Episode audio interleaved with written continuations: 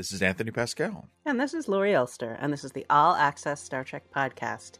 Today, we have two episodes to review, so we're going to be talking about Picard, episode 202, Penance, and Discovery, episode 412, The 10C. But first, we're going to start with the news because that Strange New Worlds teaser finally dropped, which we've been waiting for. I wasn't surprised that it arrived after they wrapped things up on the Picard season two promotion. I think that was Yeah. the thing everyone was waiting for. It's very much a teaser trailer. It's not a trailer trailer, although not as teasy as the first Picard season two trailer, which had no, which was just like a shot of Picard's you know office or something. right. Because there there was a different trailer shown during Investment Day, which I saw, and this is not that at all. It's a totally different trailer. Right. There were ship shots in the other one, right? Like bridge scenes? Not scenes, but Yeah, shots? yeah. It was more about the show. This is more about the premise of the show almost, or the setup of Right. the show. It was short. It was fun. It was nice. It kind of sets up the old cliche of, you know, there's a guy retired living off the grid, you know, in Montana or something. We don't know where this is. It doesn't Right. seem like Mojave because there's too much snow for Mojave. No, I, I kept thinking we could have filmed it like where Anson Mount lives in Connecticut. Like he has this big land and he builds Yeah. all these things. And so I was like, oh, they could have just gone to his house. He's got a big old beard, and you know what it looked. I was the first time I saw that. I'm like, are they trying to set up this this almost like not a real thing, but people know him from Hell on Wheels. He's this grizzled cowboy out on the plains, and it's it's almost like they send a shuttle to Hell on Wheels to pick him up and send it off into space. And I and I I we actually put out a tweet saying, well, if you're going to do that, then you've got to get Colm Meaney in, right? You know, yeah. I think the shuttle looked great, by the way. It just shows the aesthetic. I was going to say I especially loved the seeing the shuttle fly in when he's on the horn. Like it's just a gorgeous shot and a great effect. And it just sets a fantastic tone. You know, they, they throw in a few alien worlds, which I think is good to say that we're going to different worlds. That's kind yes. of, you know, I think some of this, and there's been some speculation online, there's at least one shot that could be a flashback to the alien world from before the cage, the kind of thing that got him into trouble and why he had all that ennui during the cage. Right. here's the big question about the trailer is when is this set like when does he turn into grizzled pike is it after season two of discovery Right. we, we know the show is set after season two of discovery so when did he have time to grow the beard is the well, to, yeah. To go live his new quiet life, which he clearly seems to be doing. because season two of discovery kind of set up where he's going to go off he's going to have his adventures and eventually hand the keys over to a certain james t kirk in seven years could it be that he decided to take a break and he got pulled back into service or is this from before the cage when he was originally pulled in Right. Uh, yeah, I do wish we'd seen more. I have to say, like, I, I enjoyed what they put, what they released, but I think we all really want to see that bridge, and they should just give us the bridge. well but we've seen it it's in the it's in the character trailer you know so no, I, know, but I mean a proper shot. Like, here's the crew, here's what they're doing, here's them saying something. I mean, that's, I just, they should just do it. I, I feel like they're sort of following that discovery method of holding back, holding back, holding back. And it's very frustrating. it's a teaser. I think a real trailer will come out in April, and then the show comes out in May.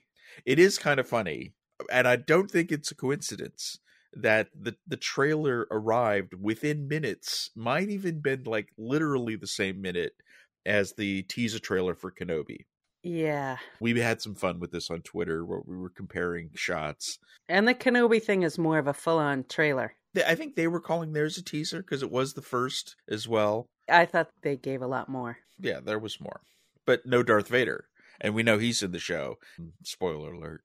That's not really a spoiler. Darth Vader.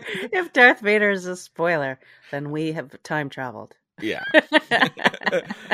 so anyway, but enough of that other franchise. Let's move on. All right, so we've been keeping you guys up to date on all the sh- the Star Trek shows that are slowly disappearing from other streamers and outlets as Paramount Plus consolidates everything and gets all the Trek shows. So the next one is The Next Generation, which which has still been on Netflix, is going to be gone as of April 2nd.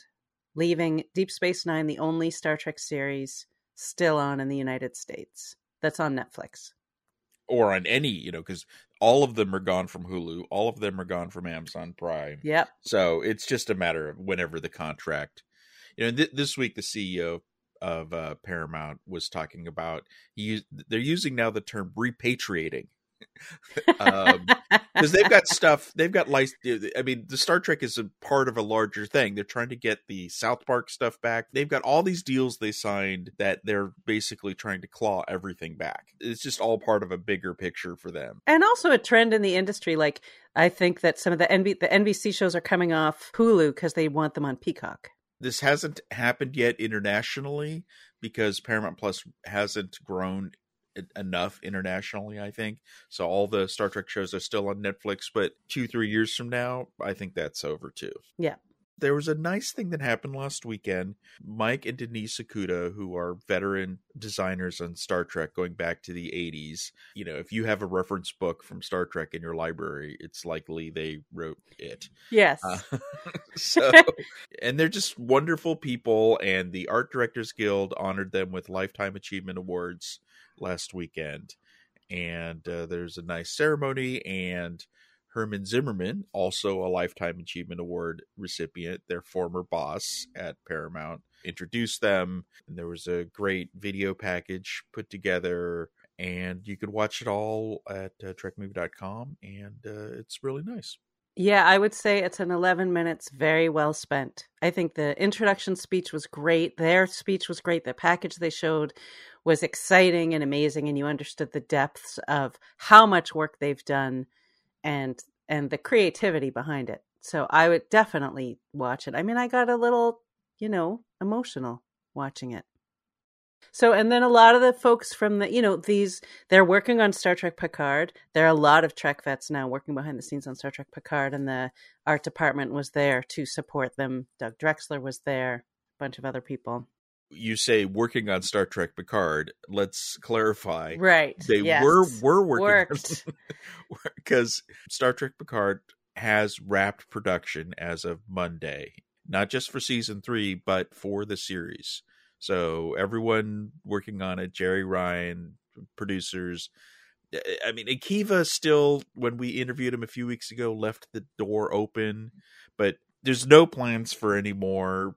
Right. They they made this the final season to be a final season, and it's over. You know, but I, yeah, I'm certain we will see some of these characters again. Maybe not Picard himself, though. I suspect that it might be over for Stewart, but right, or he'll be it'll be one of those things where he kicks off a series. You know, like if they if they launch a new series with some of the characters, then he would be in the first episode. Everyone's really excited about the finale. Monfette, who made the announcement, is one of the executive producers. Uh, described it as the next and final chapter in Picard's story is truly a remarkable thing. Um, and he's talking about season three, where, yeah. we just started season two because they shot them back to back. I mean, Patrick Stewart has been, I mean, they've been at production for 13 months. You know, when we did the junket a few days ago, I could tell his voice was, it's, it's, I think, and he's mentioned this, it's, it's been grueling for him to be working for 13 months straight. I mean, he's 82 mm-hmm. years old. So I think he's ready to take a break. But that's it. Three and done. Yeah. Before we get into this next part, we just want to warn people we've got some spoilers coming, things coming in season two and season three. If you want to skip ahead to the review of the current episode, the times are up on the in the show notes. So I had a chance to talk to Terry Matalas. He's the co-showrunner on season two, and he's the sole showrunner on season three. And he also directed the season three finale.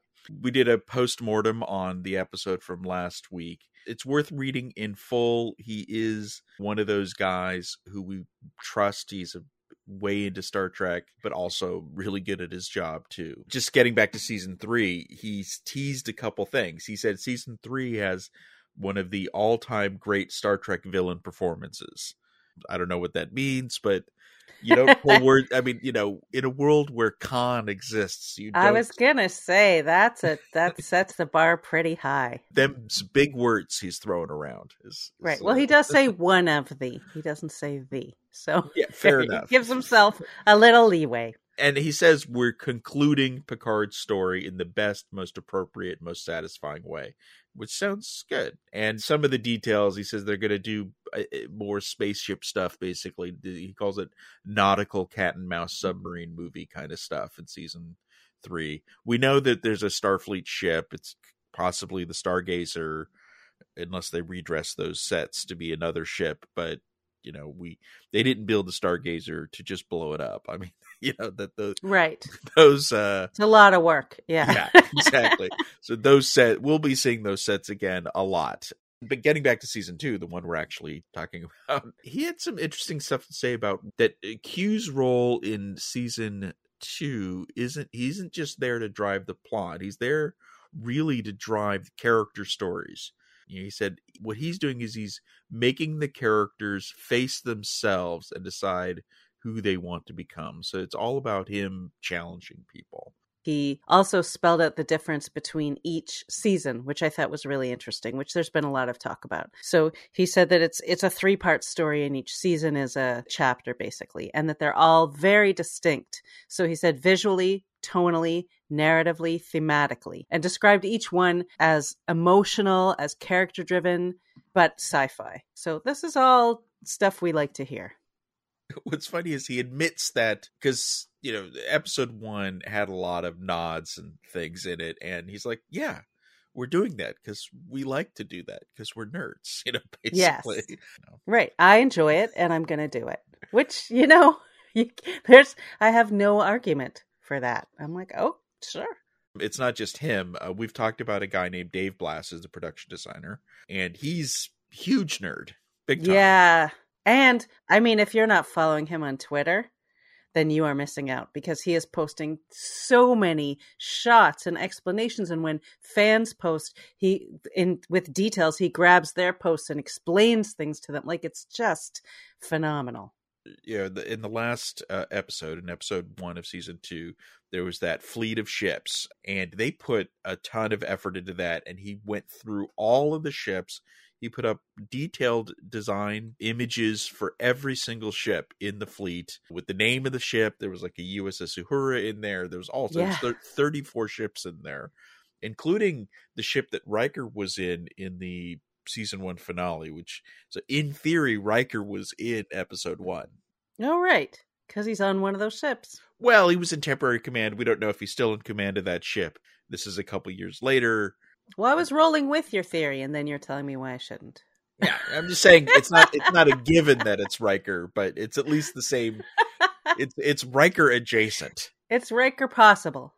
One interesting detail is the Borg ship is called a singularity ship, which I think is important. I think it is driven by a black hole because uh, there was the Hawking radiation was detected. Mm-hmm. And once you throw in the word black hole, then it lends credence to the idea that that ship can travel through time if it's using a black hole as its power source. Right. One last thing on Picard is they released a coming this season trailer and another online promo and we did an analysis article, screen grabs, that usual thing. There's some definite spoilers in there because if you, you know, the kind of things, if you look closely, we now have a little bit of a better understanding through episode two of the role Spiner's going to play, which is a character named Adam Soong. And he has a scene with Q, at least one, where we see Q and Adam Soong, and we hear Q saying, I want you to remove an obstacle. And it looks like he's handing him some kind of blue vial or something. So mm. I don't know what that's about. You have a speculation? Here's my tinfoil theory on this is that I knew you had one. So we think Guinan's coming back because Guinan can sense time stuff. I think Guinan is still in LA. So Guinan has some kind of defense against the powers of the Q. It's not just jazz hands. It's more right. than that. Somehow Q can't do something to Guinan. He he needs an intermediary. He needs Soong to get through Guinan. That's one guess. The other guess is it has something to do with Soji because there's a shot of Soji opening up a box like a gift and this like steam comes out of it. Hasn't she been down this road before? She should know better than to just open random gifts like that. Yeah, Soji. It's unclear how she ends up in L.A. in the past. Even weirder, Orla Brady appears in the trailer, but without pointy ears. And with weird white eyes. Yes. And there's a few of these weird white eye characters, and we think it's something related to the Watcher, which is what the Queen talks about in episode two. Still not totally clear what that's about. um, but you know, it sounds like it's going to be an important part of the show. So there's also we see Rios is getting arrested, and it looks like it's somehow like an immigration thing connected to what's going on in this country now. And he looks like he hooks up with somebody. I'm a little jealous. I can't help it. and also, how about Agnes? I mean, I sort of I didn't like the way that they got together, but now I'm good with them being together. So that was a little disappointing, but I guess they're over. And she, Agnes, gets some crazy scene where she's running around LA leaping over cars in a big red dress. And if you look closely, which we do, there's a moment where she's running past Seven, who's down on the ground, leaning against a dumpster, looking injured. So it seems, if not confirmed, very likely that at some point the Queen gets influence over Agnes. Again, familiar territory for our friend Agnes. Can't the girl just have a normal yeah. life without someone getting into her brain and I know. And mm-hmm. you know her brain's already got a lot going on. it's very busy in there. Yeah. yeah. Okay. So I guess we've talked enough about Picard that we should talk about Picard, right? All right, let's review it. Let's start off by talking about the second episode of season 2 of Picard titled Penance. Penance. So what are, what's your big picture overview? The season continues to be great you know, I thought it was a very strong episode. It was very different, obviously, than the first episode, although there were some interesting parallels. It felt like a, even though this is highly serialized season and show, it was kind of self-contained in a way. You know, it's one of those we've we've done this before, obviously. You know, the we're in a we're in a different world episode. Right. Of course, they hung a lantern on that by name dropping yesterday's Enterprise. And in a mirror darkly, they also name dropped. yeah. in case you didn't get it, yeah, I think they're just having fun, you know, whatever. But the point is, I felt it was it it d- definitely stood on its own in the pantheon of all of those. You know, it's uh, it's also another space Nazi episode if you want to throw in that subgenre. I still feel the pacing was great. Doug did, you know, both of these episodes, same director. Yep. One and two. I think we're off to a great start. We'll get into details later. So that's my just top level. I enjoyed it. Off to a great start. I'm just as jazzed as I was last week with the first episode. Yeah, I feel the same way. I thought every scene moved us forward. Tons of big plot points and pieces of information, but all delivered beautifully with lots of small character moments woven in. The pacing was really strong. I liked how smart um, our whole crew is and when they figure out like what to do and how to handle themselves. So I appreciate because sometimes I don't know, sometimes it can be frustrating when you feel smarter than the person you're watching. And in this case, I didn't. So I just thought it was intense and great they've all seen the show too, right? So yes, all of them except for Elnor, who really, you know, but everyone else pretty quickly got what was going on. Oh, he did. I thought he did pretty well. Like I haven't loved his character in the past, but and he's not doing very well at the end of this episode. But um, but I but he obviously got what was going on and knew when to. He knew when to get beaten up and when to step up. Yeah, yeah. But he had like you know Jurati and Seven and Picard all and I, and Raffi I think all pretty you know figured out they're in a parallel universe or something. You know. Yeah, um, took an extra second. Uh, yeah, exactly. I like how she kind of worked worked through that. The one thing, like Seven did these weird tests to you know sort out yeah. whether you know, but what she didn't set do, which I thought everyone should at least someone should have tried it, which is to say computer and program. Oh. right? Because that's a possibility. No one ever, no one thought this was, you know, that they were in a holodeck simulation. Right, which is funny. But she, I thought she and Jurati both approached it like scientists, which I liked very much. Yeah, it started off very strong because it picks up right where we left off with Q, and those scenes with him and you know, the Patrick Stewart and John de Lancie were just so powerful. Yeah, I mean, what I loved about those scenes was it captured their old relationship that we're familiar with, but they let you know in no uncertain terms how different this is. That slap was a big deal. Yeah, I think some fans are probably going to be like, wait a minute, Q doesn't slap. And I think, you know, it's like, yeah, that's the point. Yeah, know? that is the point. It tells us, in case we weren't sure, it tells us everything is different. That was not the Q that we've seen before and the Q in Picard that we've seen before. And he said it when Picard said, I've had enough of your stupid patronizing. And later, Picard notes that there's something off with Q. Yes. Um, so he he noticed as, as well. I still believe, and there's nothing in this that has dissuaded me that Q's dying, mm-hmm.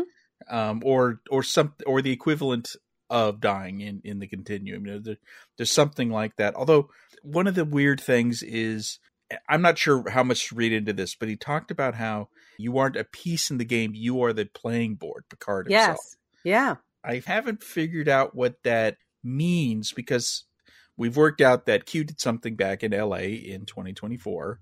So what would that have to do? Because this isn't like Tapestry, where one decision Picard made when he was, you know, a cadet. Right you know this is what did what does picard have to do with 2024 la that's that's what i was wondering too. I'm like because there's because he kept saying he said think q was saying things like show them a world of their own making and they ask you what you've done. He's trying to make it very clear this is picard's fault. It's something picard has done. It's all about him. And yet picard couldn't have done anything in 2024 I'm going to jump ahead, but I think we know what happened in 2024 that's different and it's it's a blink if you miss it moment. But in the middle of a couple of shots, there's an establishing shot of San Francisco. There's a giant hologram statue, and if you look closely at the statue at the bottom, there's a name, and that name is Adam Soong. Oh. And he's holding a so he's kind of like the Lady Liberty of San Francisco Bay. He's holding a globe in his hand and he is saying because you could hear it which would be really annoying if you lived in san francisco i guess because the statue talks and and everyone um and the statue is saying a safe galaxy is a human galaxy which and, and it looked like spiner of course. No it was spiner's voice. That line a safe galaxy is a human galaxy was in picard's speech the evil picard speech. Yep. So it's kind of like a probably a recurring mantra of this evil empire, this confederation. So I'm guessing Adam Soong is the founder of the confederation, and uh, and because of the trailers we've seen, we know that there is a Spiner Soong in 2024. So this Adam Soong, something he did, changed things. But what does that have to do with Picard? That's yeah, how thing. is that Picard's fault? We don't know. Right. In fact, in the trailers, we've seen him interacting with Q. It's like it's not Picard's fault; it's your fault. So I don't know. That's a head scratcher right there.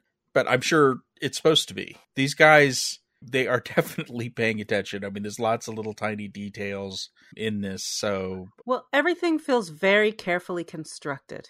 I hate to say this, but thanks to the pandemic, you know, they had a ton of time to write right. this season. It was supposed to be shot originally in the summer of 2020 and they didn't start shooting until February 2021. Right. There's even a clue to all this in that when you look at the screen credits for this, it has three screenwriters. Um, so it's Akiva and Terry again, and Christopher Monfette, who's joined the show in season one, I believe. Yeah, he's an EP also. But Chabon got a story credit. Yeah. Um, you know, he talked about working on scripts for the season way back in early 2020 or like right after uh, season one wrapped up. So it's quite possible that they had worked out some stuff and and Chabon wrote some stuff and then it possibly got so rewritten that he went from screenwriter to story by, which is how the WGA works, right? Yep. Because the teleplay credit is different. It's the three of them without him. The other thing is Akiva's talked about how they benefited from this time. You know, in season one, they didn't set things up early enough in early parts of the season. Yeah, no kidding. And um, right. Sorry. Every piece that they've put in connects you know all the dots are connecting and it feels rich and full and the it's not just the details of oh they remember they know old star trek things. It's just it's building the story and it just feels so carefully crafted and it's it goes fast. I mean so much happens in this episode. And they're so i think i used this word the last time too but they're so efficient about covering what we need to cover in an entertaining way and moving things forward as quickly as possible well, so far for the first couple episodes, we're not getting any B stories, although there's different locations and different characters happening. And certainly in this episode, everyone's kind of working on the same thing. Everyone's headed towards the same goal, which right. is let's get at. And I'm kind of glad. I mean, well, we still I get the sense that they're not going to be in this alternate universe for long. So right. it feels like this was the alternate universe episode and then they're just going to go back and try to undo it. So I don't think we're going to be seeing this universe much more. No, I think they'll figure out, you know, how to get out of the clutches of Seven's evil husband, who by the way is played by Soji's real life dad. I know that's so weird. That's so um, cool. Must have been. I mean, they're not in scenes together, but I think that's pretty great. Isa Briones' father. Yes. Yeah. Sorry. Like the, I, I thought that was cool. I think he's a good character. He was very menacing. Sure, it was an opportunity. Like there was a moment where I thought, what if they did an evil Chakotay for that? You know, as her husband. But I'm not. Mm. Now no. Yeah, it would have been it would have been too much, I think. It's and, I think it just brings in elements that they don't need because this guy was unpredictable and he wasn't stupid. That's the thing. He slowly but surely was figuring out there's something wrong with. I was going to say seven, but from his Annika. mind, Annika Hansen, president, president. I love President Annika Hansen. I love what Raffi says when she hears the Seven's the president. Oh, she's going to wear that gracefully. Yeah. well, I also like in that moment when she wakes up and she hears a sound, Seven, she goes, Raffi?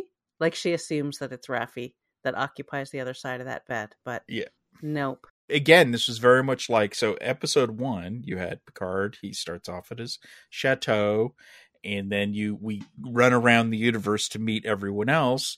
And the same thing happened here, and a couple of them, both Jurati and Seven, literally woke up. And I think they call this episode apparently the "Wake Up World" episode because everyone's kind of waking up. Right.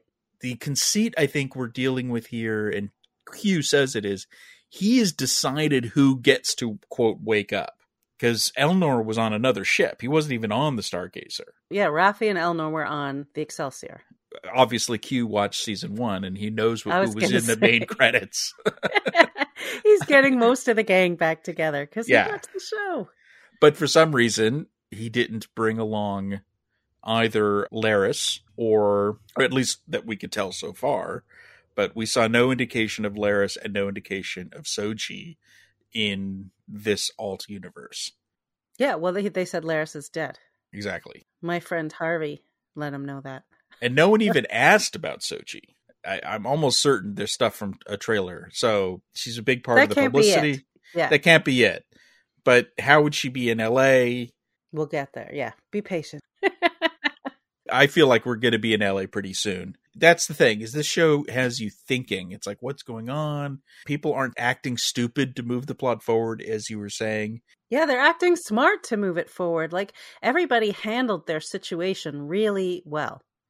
Although you know Jurati, uh, I, I mean she did really smart things but she was a bit flustered I know. well, I am really enjoying her. Like she is bringing an energy to these scenes that's so much fun, and I love that she just made up some really long story and said she called her seven because she had seven shots. My old drinking pal, the president, Annika, seven shots.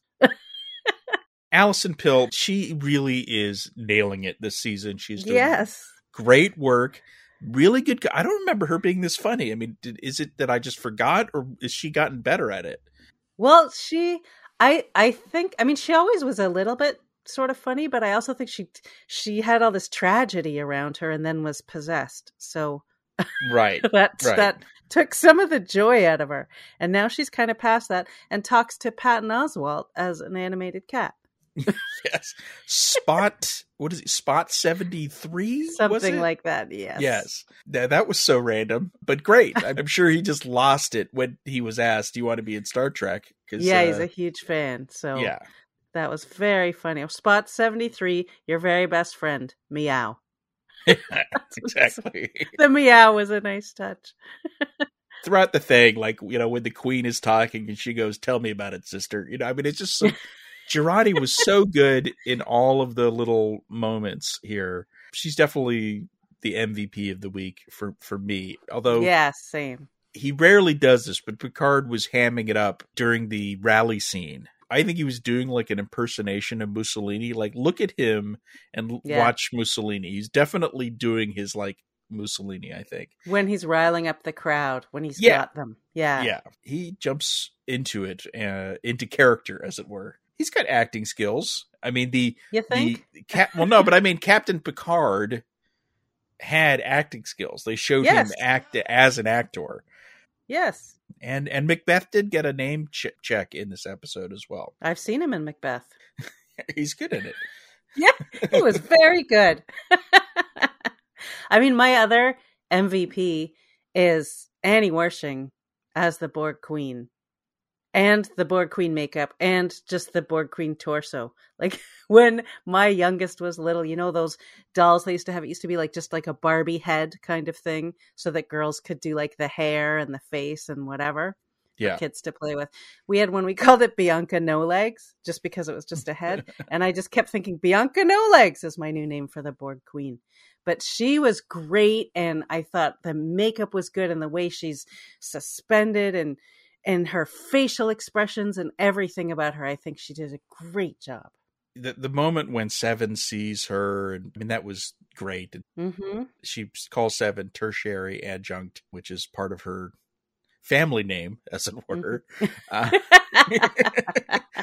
all the stuff in the lab was really good. I think. she called Jurati a fragile teacup. I mean, there's Yeah. definitely something going on with the two of them in a weird way that I think is going to play out through the season. I mean, Akiva had mentioned that in the interview uh, that we talked about before, which was that they're pairings, and he mentioned them specifically as a pairing. The thing about Rios that I can't put my finger on here is that he's now a starship captain, but he's kind of still acting like he used to act. He should be more Federation starship captainy again and less kind of rough and tumble. I don't know. Well, Maybe except he's a warrior, and he obviously, and they were like, great strategy, Rios. So Yeah. he's obviously still being his interesting, independent guy. I mean, I want to, I want to see more with him. Like, I feel like he's got the least amount of sort of time and moments and exploration of of exactly what's going on with him. They show up on the ship on the La Sirena with the Borg Queen, and he's like, "Oh, you can't plug her in." It's like, doesn't you know why doesn't he know that's the plan? First of all, it's not even his ship; it's an alternate universe ship, and he gave his ship to Seven anyway. His ship is the USS Stargazer. He should be more concerned about getting back to that, and if the Borg Queen could get him back to that, Yeah, but he didn't know he wasn't there for any of those conversations. He didn't know that Borg Queen was even coming. I guess I don't know. We'll see. Yeah, I mean, he's he was. They just sprung this on him. You know, here you. By the way, there's a Borg Queen, and we're plugging her into your ship. He didn't know what was going on. Now, what did you think overall the parallel universe itself? I mean, I liked it. There was there was a couple moments that might have been a little too heavy handed. The alternate version of the space, the final frontier speech was that a little too much? Or are you okay with that? No, I was fine. I was good with it. I did like you know all the you know his trophy room and it was all The, the, sk- the skulls. I actually, you know, I didn't. Well, I did actually did not enjoy the name dropping of episode titles at all. I was sort of annoyed by that, but I really enjoyed the calling out of who the skulls belonged to and what happened to them. Like that was just a nice touch. I'm sure if we talk to the writers, I bet they have you know a name and a story for every one of them. We we got Gul and Martok. Martok And Sarek. but there was four others. Like there was a Ferengi, which is probably um, you know, there was a Ferengi. Borg. Yeah, there was some Yeah. other stuff in there. I mean, Spock kind of gets name dropped because they mentioned Sarek's son had to watch. Although him. I kept thinking, which wife, which son? yeah. What about his? by the way, what about his daughter? Um, right, right, well, she time traveled, but did she time travel in this universe? So right. You know. I know. And was it Sybok? There's so many questions. and of course the walls were covered there was all sorts of just easter eggs everywhere in this Oh, they, yeah. they finally got another use out of that overly ridiculous um Torchbearer. torch person, which they spent like a billion dollars on and used it once so it's like well you know let's wheel that thing out again Sure. No, it may as well. and poor Picard having to drink black coffee. He says, This really is the circle that Dante overlooks. After they get after he gets black coffee instead of tea.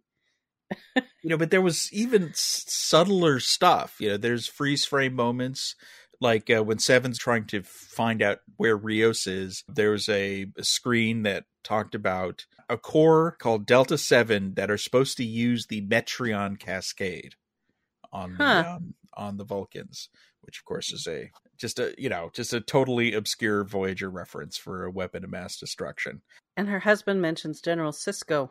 Yeah. Now, last week we were talking about the state of the Borg. So when Seven was talking to the Queen, trying to talk her back, saying, you know, give her reason to help them, she said, get back to the collective in the Delta Quadrant. So I guess Right. maybe Borg, besides the cube that they captured, um, or the Romulans captured, and they said they, you know, the ones they know are decimated, but apparently back in the Delta Quadrant, they're still going strong, and Right. there's there's still something to work with, I guess. So they're not wiped out. Right. Ba back in, I'm talking Prime Universe, because we were a little confused about that last week Yeah. one thing that you know you have to there's all sorts of little things happening like you hear things from the pa and the computers talking and one subtle thing is apparently the queen's nanobot probes or nanobots are turned off so she can't assimilate anyone Right. but the question is will that la- like is that a permanent situation or does it require power now that she's in la sirena is that still the case that she's been neutralized or is she can she just like assimilate Jurati, for example We'll we'll find out soon enough. yeah I mean, that's got to be something they're going to be addressing. yeah well it might it might have settled rios's nerve if they knew that she's been you know defanged as it were at least from that Right. point of view Right. I mean, there wasn't time in this episode for any Yeah. detailed conversations about what's going on. Do you think there's any message about this world? I mean, it's obviously incredibly xenophobic. Are they trying to say this is us? This is the dark version, or this is where we're headed if we don't get? Oh go- yeah. I mean, you know, climate change was addressed. Yeah, You know, you know all of that, and then definitely like a rally with people screaming and yelling and calling for destruction. I mean, yes. feels very familiar. Sadly, Are you saying that uh, you could hear one of the guys in the crowd screaming "Lock her up"? and make make everything great again. Yeah, make the earth great again. The point was, it was a very selfish viewpoint because it was all about everything's, you know, we have to further our own resources and wealth and strength. And that is unfortunately where we are right now. this is the kind of the worst case scenario of where it can end up. Right. And especially like Picard has fought against this kind of thing his entire life. He's fought against ignorance and xenophobia, and that's what Starfleet stands for. But also, he, he in particular stands for those things. So it's, I mean, in a way, it's such a funny thing to bring up, but it did make me think about patterns of force for a hot minute and how weird. I kept thinking, like, as you watch that, it's hard not to be aware that Shatner and Nimoy were Jewish Yeah. wearing these Nazi uniforms. And then I so and then I just translated that into character of just Picard's character as someone who specifically was against all of these things in such a strong way. They did figure out uh, getting back to Dukat. Uh, they used that as the excuse of they wanted you to know Picard is still in a robot body, Yes, he's the reason Picard has his nifty synthetic body. Right? But that's I mean that shows a subtle subtle level of detail because people were would be wondering if he's jumped into the universe, does he have his old body back? and they they you know so they they are paying attention to little details to make sure nope he's still robot body and again i really appreciate the way they wove them in because it wasn't like the glaring one from last week was i felt that the more artificial moment was Lair saying, even though it's been a year and a half since Zhaban died, it that felt a little bit okay, they want us to know how much time has passed. yeah. But this stuff I just felt was was seamlessly part of what was going on between Q and Picard. Last week we were talking about the Borg Queen being different. And again, this is that so Seven said it. She's like, this is a different queen than the one that was on the Stargazer. Yep to make it clear. But it also there was the moment when Raffi was hidden. They were trying to hide who was helping Elnor, and then they had the kind of cliched she takes the hood off and it's oh it's Raffi. Right. But that that like last week we were saying you don't put someone in a hood or in a mask unless you're gonna do the reveal. Right. So so this only reinforced my belief that there is something under that helmet if we ever get back to that universe that's a big deal and that it's something familiar. Yeah, I feel like at some point we I feel like we're going to go back to that moment before self-destruct. At yeah. some point, not for a very long time. Or they're going to change something so that it plays out differently, but yeah.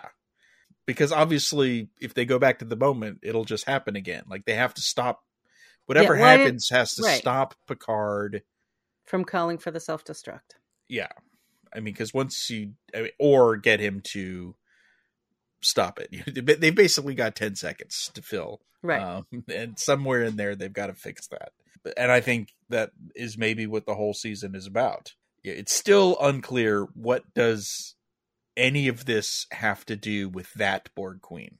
Right. You know, I'm sure it's related. Yeah, I mean the thing is because these episodes are so strong, I feel a confidence that we're not going to be left out in the cold with this stuff. Everything that's there is there for a specific reason is an important part piece of the puzzle.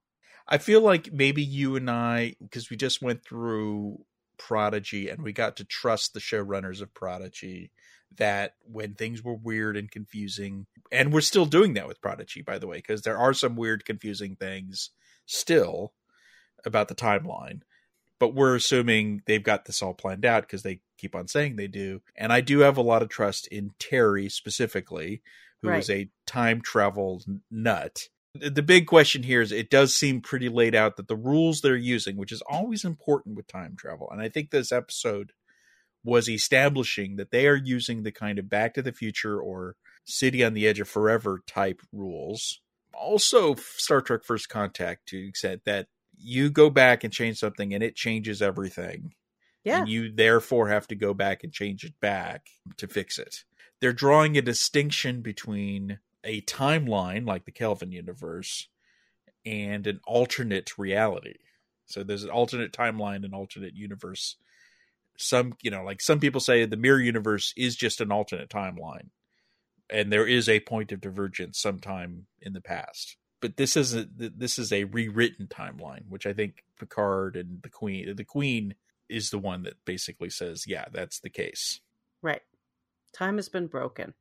But the trust issue is a big one because last season I you know, we didn't have a lot of trust for some good reason. Like there was some stuff that was just kind of slapped in here and yanked out there and didn't all come together or make a lot of sense. And I think that they really learned from that and i already f- am feeling like confident in this season.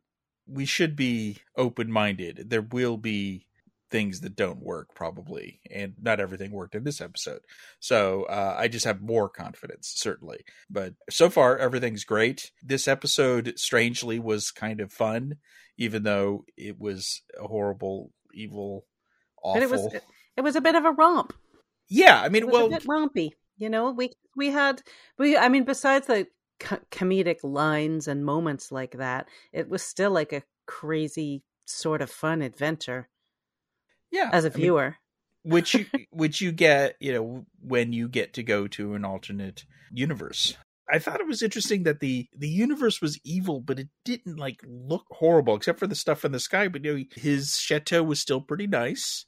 The presidential palace, they used the Disney Hall from uh, downtown Los Angeles is a beautiful concert hall. It's really nice, you know. So they didn't have they didn't overdo it on the evilness, except for the black Nazi like flags and stuff like that. How about the how about the Romulan slaves working at the chateau? That that wasn't very nice.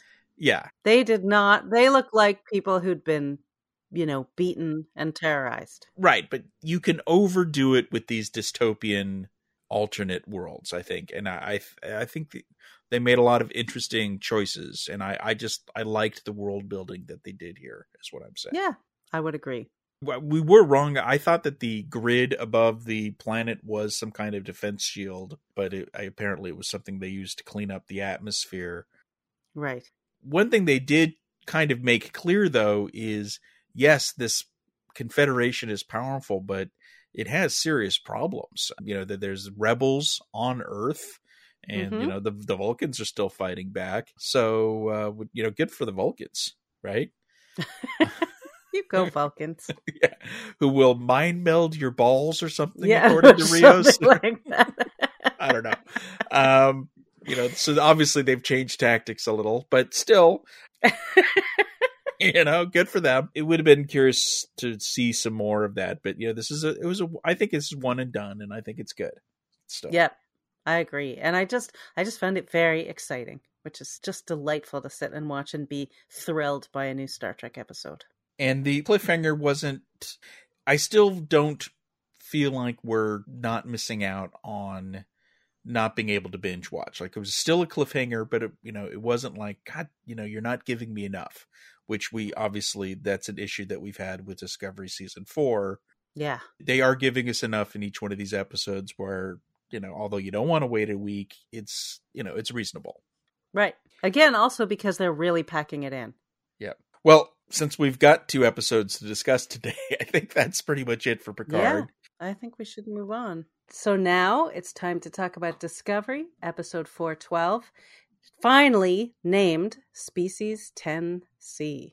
We've been trying to get close to this species the whole season. Tony, what's your big picture view of this episode? Well, it's a lot like how I felt about the penultimate episode of the first 10 of Prodigy, in that I feel like it's fun and exciting and there's some good stuff, but it's not a complete sandwich. It's half a sandwich.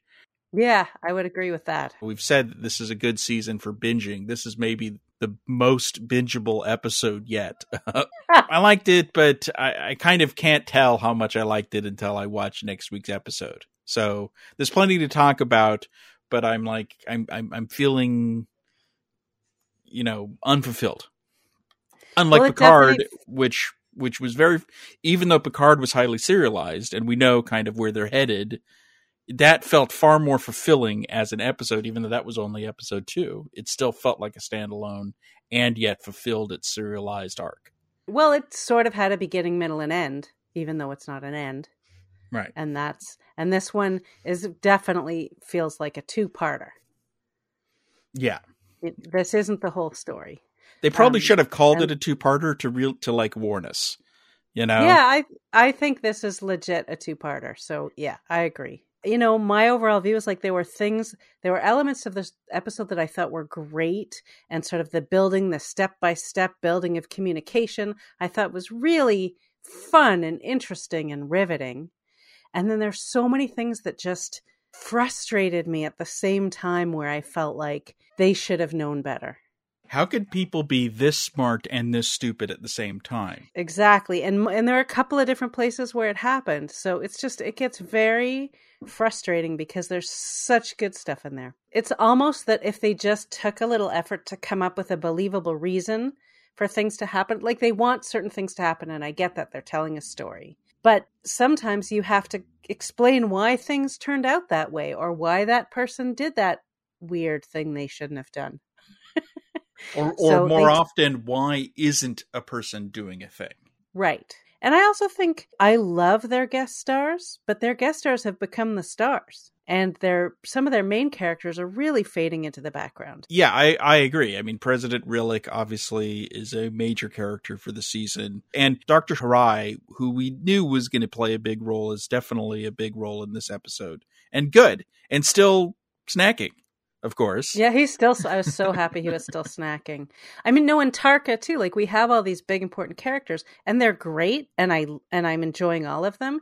But it definitely is taking away from moments that, like the Council of the First Contact Council, is most is like Saru and guest stars. And so yeah. Adira and Stamets and Culber and Zora kind of all have things to do this episode, but it's almost like in service of the B story. So they are they are a sub story within the B story. Right. From a character point of view, this episode really Michael and Book have the most character development here. Well, and Saru has some great stuff in this one. This was an episode where they decided to go heavy on the science, which I like actually. I mean, mm-hmm. they're they're they're leaning into this the, the trope of Star Trek from the beginning, which is that it's just too damn easy to talk to people. And the universal translator always works. Almost one of the biggest episodes of Next Generation, Darmok, is about how the universal translator is so powerful you only run into problems when you when it's working but you don't have the right context. But it's right. still working, you know. It's it's all about context. I mean, they look, they took elements from things that are from sci-fi, big sci-fi movies, like the three that I was thinking of, um, Contact, Arrival, and Close Encounters. There were definitely elements of each of those as they were trying to communicate and trying to develop this language. I really liked the way they did it. I thought it was really a fun ride. All of that is great, and they're citing real science. Mm-hmm you know, and last week I talked about, and we put this up on the site, the whole thing about how 10C could be inspired by Carl Sagan and right. possibly even Arthur C. Clarke. Yeah, And that still, I think, holds because we never really got a good look at 10C, but it, you know, they definitely live in gas giants and they're gigantic. Mm-hmm. They do like to dip into some hard sci fi every once in a while, or at least call to it. And that is, in a sense, the crux of this episode, which is what if you're in a hard sci-fi situation where yeah it would take forever to figure out how to communicate with someone. You just don't pop up to a planet and start saying hey what's up? Except that right. that's how star trek works because you just want to get to the fun parts right? Right because the show is an hour or however, however long it ends up being. So yeah.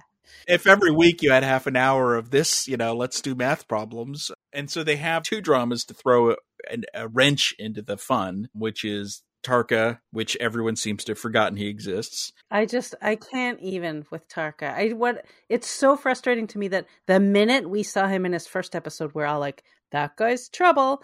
And over and over we keep saying, How come no one noticed that guy's trouble? And then everyone notices he's trouble and then they just forget all episode, no one mentions him or book once. Yeah. On the ship.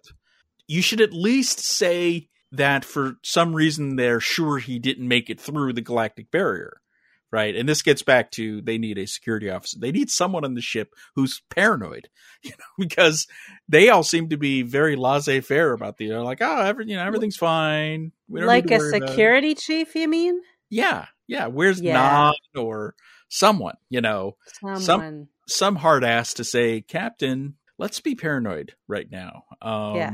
The closest thing they have is Zora, who needs therapy this episode, right? Um, because she can sense something's wrong, but isn't quite sure what. So she needs to talk about her feelings once again with yeah. Culber, it's like, oh man, come on. Sometimes the show is a parody of itself. It's like, God, seriously. well, it's like the whole everybody keeps checking in with Culber to see how Culber's doing. And I can't tell if this is just checking in with him is the point, or if there's gonna be a big thing where he's gonna lose his shit at some point. Like I don't know what's happening because it's hard to tell. They're they're it's such a light touch. Like, oh, we just need to take a vacation. And I think, well, that's important and a good message that people need a break, but it sure doesn't solve all your problems. So I don't even know what if they're trying to get at something or not. I think they're kind of saying he's through the looking glass and he's okay and you know he had this profound experience on the planet where he felt happiness or joy whatever the molecule was it was love remember because she yeah. did the face from the game right i mean i actually really liked when he said that like when he said i've been trying to figure out how to feel that again. And you're going to laugh at me, but many, many decades ago, um, I tried acid and I had the exact same reaction afterwards. Like after I came down from the very happy high, I was like, I have to figure out how to have this feeling in my regular life. Like that's the feeling I want. So I related to that and I thought it was great. But I still, just these little mentions of, how are you? Okay. Oh, I think I'm okay, but I'm not great. I just, I, I'm not sure where they're going. well, they've only got one episode left, and I'm not sure that there's much more. There's no time to that storyline. Right. Getting back to the hard science, they seem to be trying really hard to make 10C into something unlike we've seen before in Star Trek. And I mean, you know, I would say they're doing a good job so far. I, I, think this episode actually answered the big question we've had all season, which is are 10C doing it? Are they bad guys? Are they doing it on purpose? And the the the scene on the fake discovery, which is a time and money saver right there, mm-hmm. um, it, what implied that 10C didn't get it. They didn't know they were right doing bad things. They felt molecule sad about it. Um, and I was uh, molecule sad about it too. Yeah. Uh, you know, so that's that's good, right? That, so that's kind of a breakthrough. They they explain it that they're on a Kardashev scale, where they're so advanced that we're monkeys with um, rocks to them. I loved how the president Rillak said, "We have a spaceship." Yeah, you know? she was a little offended. I thought, which was good. I mean, to me, the test of that is really when you watch it again, is it still interesting? And is it, you know, that's the trick. And I would say yes. Having watched that episode a couple of times for this podcast, those scenes, I didn't feel like I needed to skip through, like, oh, I got it. I didn't, it was still fun to watch. So I would say that in that way it worked. All that stuff worked. The, the problem is that the drama that they were creating uses the idiot plot trope, which is you need your characters to be stupid to make it work. Yes. And that's annoying. That being said, I thought the character stuff that happened on the book ship, especially with Reno, who finally yes. has something to do where we're learning more about her and we're we finally learned the whole thing about book, which I love because its book is essentially the Dread Pirate Roberts, right? Well, I mean, I loved it, except that at this point I was like, uh, by now I don't even care anymore. In a way, like this, this the timing of it was right in the middle of so many other things going on that it just it felt shoehorned in to me. But I did like Reno saying, she goes, You share a name with someone? That's not confusing at all. Yeah. And then later she calls him the fifth or something, right? Yeah, book the fifth. Yeah. yeah. no, I mean, but I, it's an interesting, and it makes sense in this world that essentially your name becomes a brand name and you just take on the brand name. Yeah. Um, and no one wonders why book has been around for over 100 years. Like no. the Dread Pirate Roberts. No, I mean, it is exactly the same. I would only question the timing of delivering that story. Reno's story was perfectly timed. Reno's yes. like, you are obsessed. And the reason you're obsessed is you've suffered a loss and I can relate because of my personal life and my wife right. and yada, you know. And so that was very impactful and made a lot of sense because Tarka and Book are acting out of fear and out of loss. And I wish Book turned because we knew eventually Book was going to turn on Tarka. And here's the thing that kind of bugs me is it took Reno to say, you know, he's about to do a genocide. Because I can see his plans from here. I wish Book turned before that because Tarka was going full evil, right? And even though he had some explanation of like, well, maybe not everyone's going to die. It's like, okay, right? yeah, that's that's a that's an excuse. Um, you know, it would have been nice to see Book. I mean, Book clearly had conflict with Tarka, but it was pretty much on board until the genocide and then that was the thing. And I felt like his redemption arc would have been more fulfilling if he listened to Reno and realized, you're right, this is wrong. This all of this is wrong. Yeah, I mean, he figured it all much too late. Yeah. And the scene I wanted to see, like she says to him, you know, she says, Tell him to show you the math. His equations won't make any sense, but the look on his face will.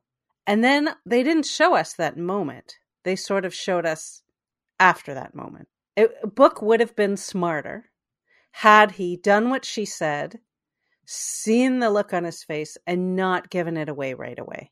That to me would have made for a more entertaining scene. It would have made Book look smarter. I know the point is that Book is going through such colossal grief, which they made a big point of building all that up before he went off with Tarka. That he's he's running blind. He's in this other place. But I still think that would have helped redeem him. That's the funny thing is no one was planning on what Tarka's doing, but Tarka was planning on Book betraying him. He was ready for them, but they weren't ready for him. Yeah, well, he's been working Book since he met him. It's been really frustrating watching nobody figure out what's going on. I mean, Reno Reno knows from the first second that he's a few cherries short of a Sunday. yeah, she had a lot of good lines for sure she this did. episode. She really, really did. While we're talking about her, there was one thing I thought was super, you know, in that little area where she's kind of locked in. There's like a random sort of pile of stuff in there, just all these different things.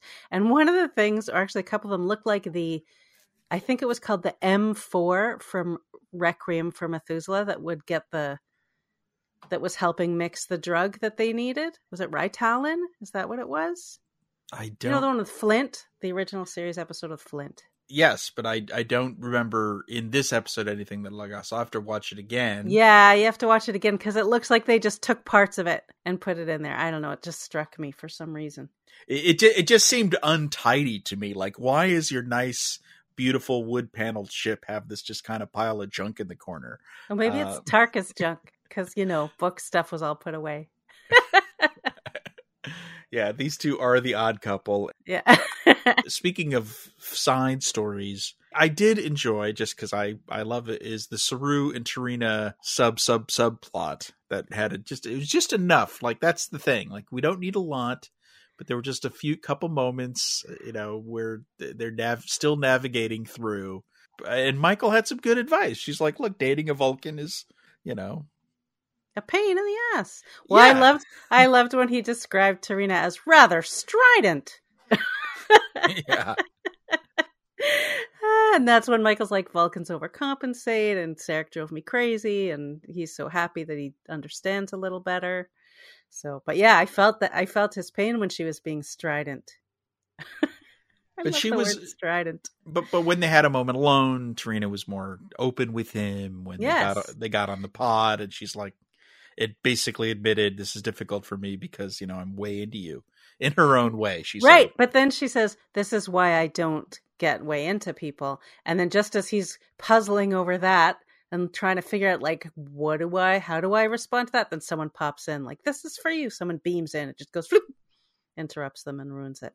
yeah, those those transporters really are the worst when it comes to you know ruining the moment. As it Yeah. were. When people come and go, it's it's very st- strange and intense. And I feel like a violation of privacy. I think Zora should be smart enough to know there should be like an, an awkward algorithm. Like, would this or would this not be awkward to allow this person to beam that close to this these Right. other two people? Another Saru related thing was the weird primal scream thing.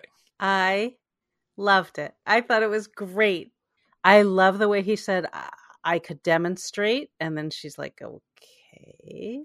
And then he makes this hilarious, weird noise and gets self conscious. And then Michael says, that's not even close to the weirdest thing that's happened today.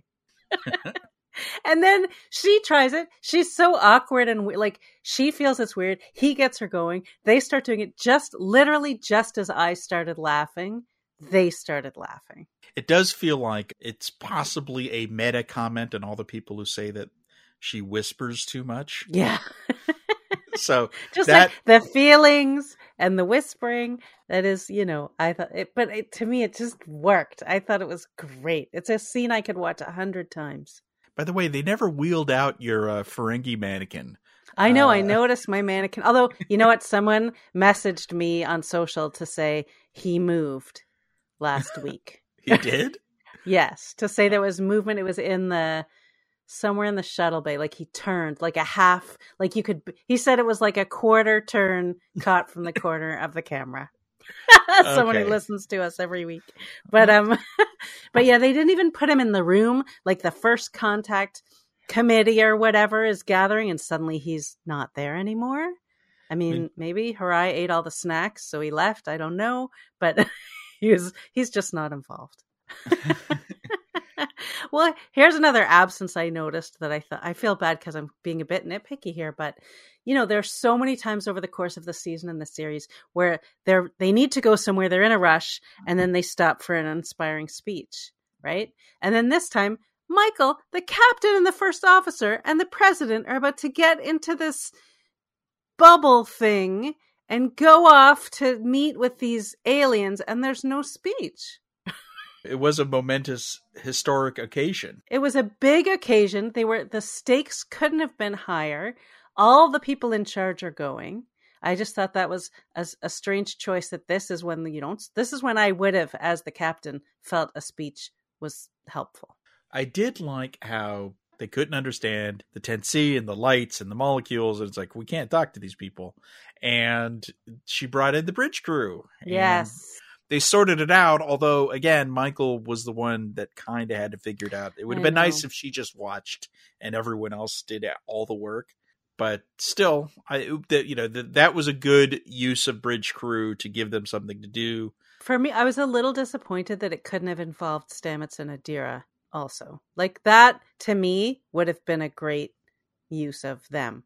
These are really, really smart people and I would like to see them using their very unique brains and their unique thought processes, and they have not had a chance to do that. Anthony Rapp had a lot to do early in the season. He had a couple great episodes, and he really has faded into the background a lot. Yeah. Since then, he's been an exposition character, a fake engineer, and that's about it. And weirdly, it was great to get Adira out of the shadow of gray, but I don't think they figured out how to use them since. And that, there's such an intriguing premise to that character. There's so much you could do with the Adira. So I'm hoping next season we get to see more Stamets, more Adira, get them more involved, more integrated with everything else. But back to our guest stars for a moment. I did really like the moment where Rillak is deciding who's Rillak immediately says, Okay, I'm gonna go and then says, "I need Michael and Saru." Okay, fine. And then you, and then Hirai is like so excited. yeah. For sure. He's totally ready to go. Obviously this is has to be some dream of his. And then she tells him to stay and he's kind of heartbroken. I felt bad for him actually at that moment. I did. I did. And I thought that's pretty good because we haven't known him very long. If he was a puppy, his tail would have been wagging yeah. and then and then it would have drooped. Yeah. yeah you know, absolutely. So, and, and, there was nothing suspicious about Ndoye who's who's all action, yeah, well, action, action, suddenly going, eh, I'm good. You, you guys, guys, go ahead. You guys will tell them what I think. That's fine. And there's earlier, I think she just walks off while they're having a big conversation. And then let's, you know, if we're going to talk about characters who should be smart, like she's supposed to be smart, she's a general, she's a leader. So she has these multiple conversations with Book over communicators, right? They're talking to each other. And then nothing raises her suspicions when she just gets the equivalent of a text message at the end. Well, that is how he tricked her before. So yes, maybe... that's how he tricked her before, and then because he was pretending to be somebody else. Yeah. Right? He was pretending to be T'Rina. Then every time they talked in this episode, they were just talking. They had two, I think, two communications. All of a sudden, she gets a, te- a text, a hollow text, and just goes, okay, I'm going to do it. So that I thought didn't make sense, wasn't smart of her. And I also don't know why book would even have those access codes that he could give to her. He should not have Discovery's access codes. Not anymore, at least. Haven't these people watched Star Trek too? but he shouldn't even have really ever had them because he's not in Starfleet and he's not a crew a crew member. Yeah, the conceit is Tarka is so brilliant and, and he's he he's has magic level abilities and technology, so he could sneak onto the ship, so we assume that he gathered all of these access codes while there. He can fake that the badge, because uh, you know when Zora says the badge was giving off by, you know, it wasn't just leaving the badge on the ground. The right, badge right. was pretending that a person was attached to it, which there wasn't. We have to kind of believe he's the one who's pulled off all of these miracles essentially. Yeah, but I can only yeah you. I'm like, I know the Tarka stuff. Again, great character. There could have been so many ways to explain things along the way, and they just didn't do it. So, how do you think things end for Tarka? They may stop him, or he may realize the folly of his ways. Maybe Book talks him out of it in the end. Well, and then he'd have to sacrifice himself, probably. Yeah. Yeah. To save so, everybody. I mean, uh, I don't know. I still, I feel like there has to be more to his story. It just, it isn't. I'm not connecting the dots. I don't mean the dots that have the molecules and are spraying them, but I mean, I just don't understand why that his backstory, which was a good backstory, is still not enough for all of this. We also should talk about the fact that the whole Reno being missing idea. Stamets has been busy all day, right? He's so busy and he's trying to do all he's so busy that he doesn't have time to help Zora and he's got all this stuff going on. So and I've been wondering where she was. I really needed her help. Like it's been all day. So not being able to find her gets very problematic when there's a huge crisis. The whole galaxy is at stake. And they're just like, yeah, I don't know where she is. Again, I I don't know why I'm able to think of these solutions, but it could be she's sick, she's in her quarters, and he rigged it somehow so that she sent a message that she was sick. Yeah, she, they could have pulled off a little Ferris Bueller situation where yes, you know you call totally. and there's little recordings of her or something like that. There you go. Yeah, that might have been funny actually. But this is, you know, what they do is they write themselves into a corner and then they throw a band-aid on it and then they move on because they right. because it is the thing is is like but is it worth it just to get her off the ship and to get her you know into these, you know, cuz we did like what her on Book's ship. So in a way it's like, well, you know, well, I guess again, it's I guess it's worth it. It's worth it's, it, but it's it was... worth it because it's a great story element and it made some really fun scenes and she was the catalyst for book to realize you know where what's been happening but uh, they just needed a better explanation and look it's hard i mean it's it's it's the same problem they have with technology that every star trek has with technology right is they have this fantastic technology so they have to constantly come up with reasons why it doesn't work or every yeah. problem is instantly solvable so listen with the finale approaching what are your big predictions? The big one is, of course, the Gilligan hypothesis, which is that this is that they're not making it out of the hyperfield, or or something happens in there where they're not making it back into the galaxy. I think they're gonna. You know, going to try to destroy the DMA. They're gonna stop Tarka at the last minute. They're gonna establish. Well, con- he did it. He did his thing and took off. Yeah, but he hasn't. His goal is to get to the DMA and destroy it, steal the energy source, go to the other universe, and the the result of that will be the implosion of the hyperfield and the creation of a huge um, rift, subspace rift that'll destroy Earth. So they have to stop them, obviously. I think they will, and then they're going to make contact with 10C, and I guess they're going to become friends. You know, I mean, uh, the Who's... character, someone's not going to make it. Yeah, who who are the candidates for not going to make it? I feel like there are a bunch. I feel like we have Rillak is a big candidate, and Ndoye has to be a big candidate at this point. Yeah. And again, though that I mean, there are some who need redemption at this point. I'm a little worried about Book. I don't know if we've heard who's returning next season, so I definitely have some concerns. And the fact that they have two ships, you know, maybe one ship mm-hmm. makes it back to the galaxy, one doesn't. I, you know, I'm worried that T'Rina's not going to make it. Uh, mm-hmm. The ones you're sure are going to make it, I think, are Michael, the, obviously. The disco crew, I think, is safe. Saru and, well, you know, we've joked about how Christopher seems like Dead Man Walking. So, so I feel like a member of the bridge crew could go. That wouldn't be a surprise. I don't know. I don't think that's going to happen.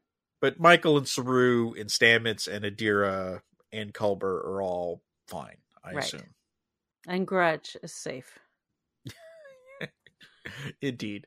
Um, and, and, you know, Reno, I mean, the, well, first of all, there's a difference between survive alive and make it to the next season because I think there's a possibility that the discovery ends up in some place where they are separated from others. Right. Um, but that doesn't mean the others are dead. It just means they're in a different place, kind of like between season two and three. So I wouldn't be surprised if Reno doesn't end up with them if they end up in a different place because just for the simple fact that it's getting to, you know unless it's e- they feel like it's going to be easier for Tig to work with them on season 5 it might make sense to say she's gone Right. um, well they could do that between seasons easily by just a line of dialogue so Yeah, I mean, I don't think it's essential. I really enjoy seeing her, but I don't think it's a, it's not essential to Discovery that she's there. I think Reno should fuse with Zora or something and become a virtual character or something. There, and then they can just record the stuff anywhere. Yeah. I mean, she's Tig's going on tour, I believe, Yeah. uh, soon, so she'll be busy. But I have a prediction that we're going to see because we're we're running out of time. So we're going to see Vance and Tilly at on home base. oh yeah, I mean, come on, they promised us Tilly. They promised us Tilly. Well, and we saw like a nanosecond in one of the trailers of the two of them reacting to I think what looks like an explosion on Federation HQ, which you know, so it's possible, and that kind of blows my Gilligan hypothesis because Right. maybe species 10C gets upset and just sends everyone back to Federation HQ and attacks Federation HQ or something. Could be because they could think that this was all part of a plan. Well, it certainly looks that way. Looks yeah, like there's no way for them to know, and they can't. I don't know how they would convey with emotion molecules. You know, Yeah. this this like betrayal wasn't on the list. Yeah, of the sixteen emotions. yeah, exactly. I certainly haven't got it all worked out, but I assume Michael Burnham will save the galaxy. That's my assumption. Well, sure. That's that's. I mean, you can you can count on her for that. yeah. I mean, I did like that. The, she- you know, she's showing growth because Ndoye had the thing about how, as a soldier, you have to know when you're up against the wall and make the hard decision. And Michael said that you know she used to think there were no walls, but as a captain, she's learned differently. That this is I've been talking about all season that becoming captain has changed her view on responsibility. Oh, She- completely. she's a Yeah. more mature person. You know, all season long, we've never really seen her go totally rogue. I mean, there was the one where she used a loophole, but you know, I mean, come on, which Federation captain hasn't you know Yeah. flown through a few loopholes? Ask you know.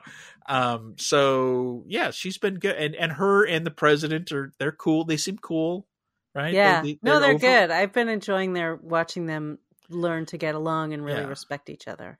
Yeah. So, and Michael was doing good captaining, you know, issuing orders and all that. So, you know, I think as a captain, she was doing really well this episode.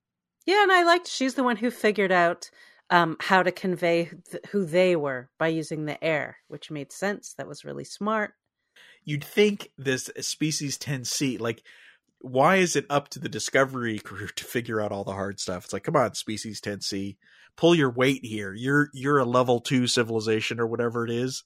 Why aren't you figuring out some of this stuff? Well, they are. I mean, they simplified all of their they simplified their communication and their language down to a point that they just thought that they that it could be recognized. I mean, they're using math. I know. So I know. I think I think they've done their part. Sure. I mean, I just I think in this in that particular part of the story, everybody was smart. No, yeah, no, I agree. I agree. Yeah. It was good, and it was good sci-fi. I, I very Yeah. much enjoyed that. Very good sci-fi, even from the spring, the peacefulness or whatever it was. Like that was all really fun, clever stuff. Yep. And I like the way it looked when it reached out and pulled them in. All that stuff was great. Yeah, the, the the hyperfield looked cool. hmm The, the way they were sucked in, it reminded me of the abyss, the the thing that reached out to them. So the effects were all cool. I still was hoping we'd actually see 10C, but again, this is a two part finale, Yeah, so we're going to see them next week. we'd better. After the big clouds, they're going to come through, and it's just going to be some forehead alien. It's going to be some guys with a little latex on their foreheads. And they're going to be tiny. like those guys from Journey to Babel. Remember the little gold guys? Yeah. We're at the snack table. It all goes back to snacks. Well, it could be Blay, you know, someone like Balok. It could be a Second Yeah. Federation situation, just like Balok, hmm and he's going to offer them some Tranya, and and everything will be fine. But some again, someone has to stay behind. Yes. Your your bet is Rillak, which makes sense. Yeah. But I think we've covered this episode. We're just ready to see the rest of it. Itching for the rest of it. So that's it for our reviews this week. We will see you next week with the Star Trek Discovery season finale. Can't wait. Goodbye. Bye.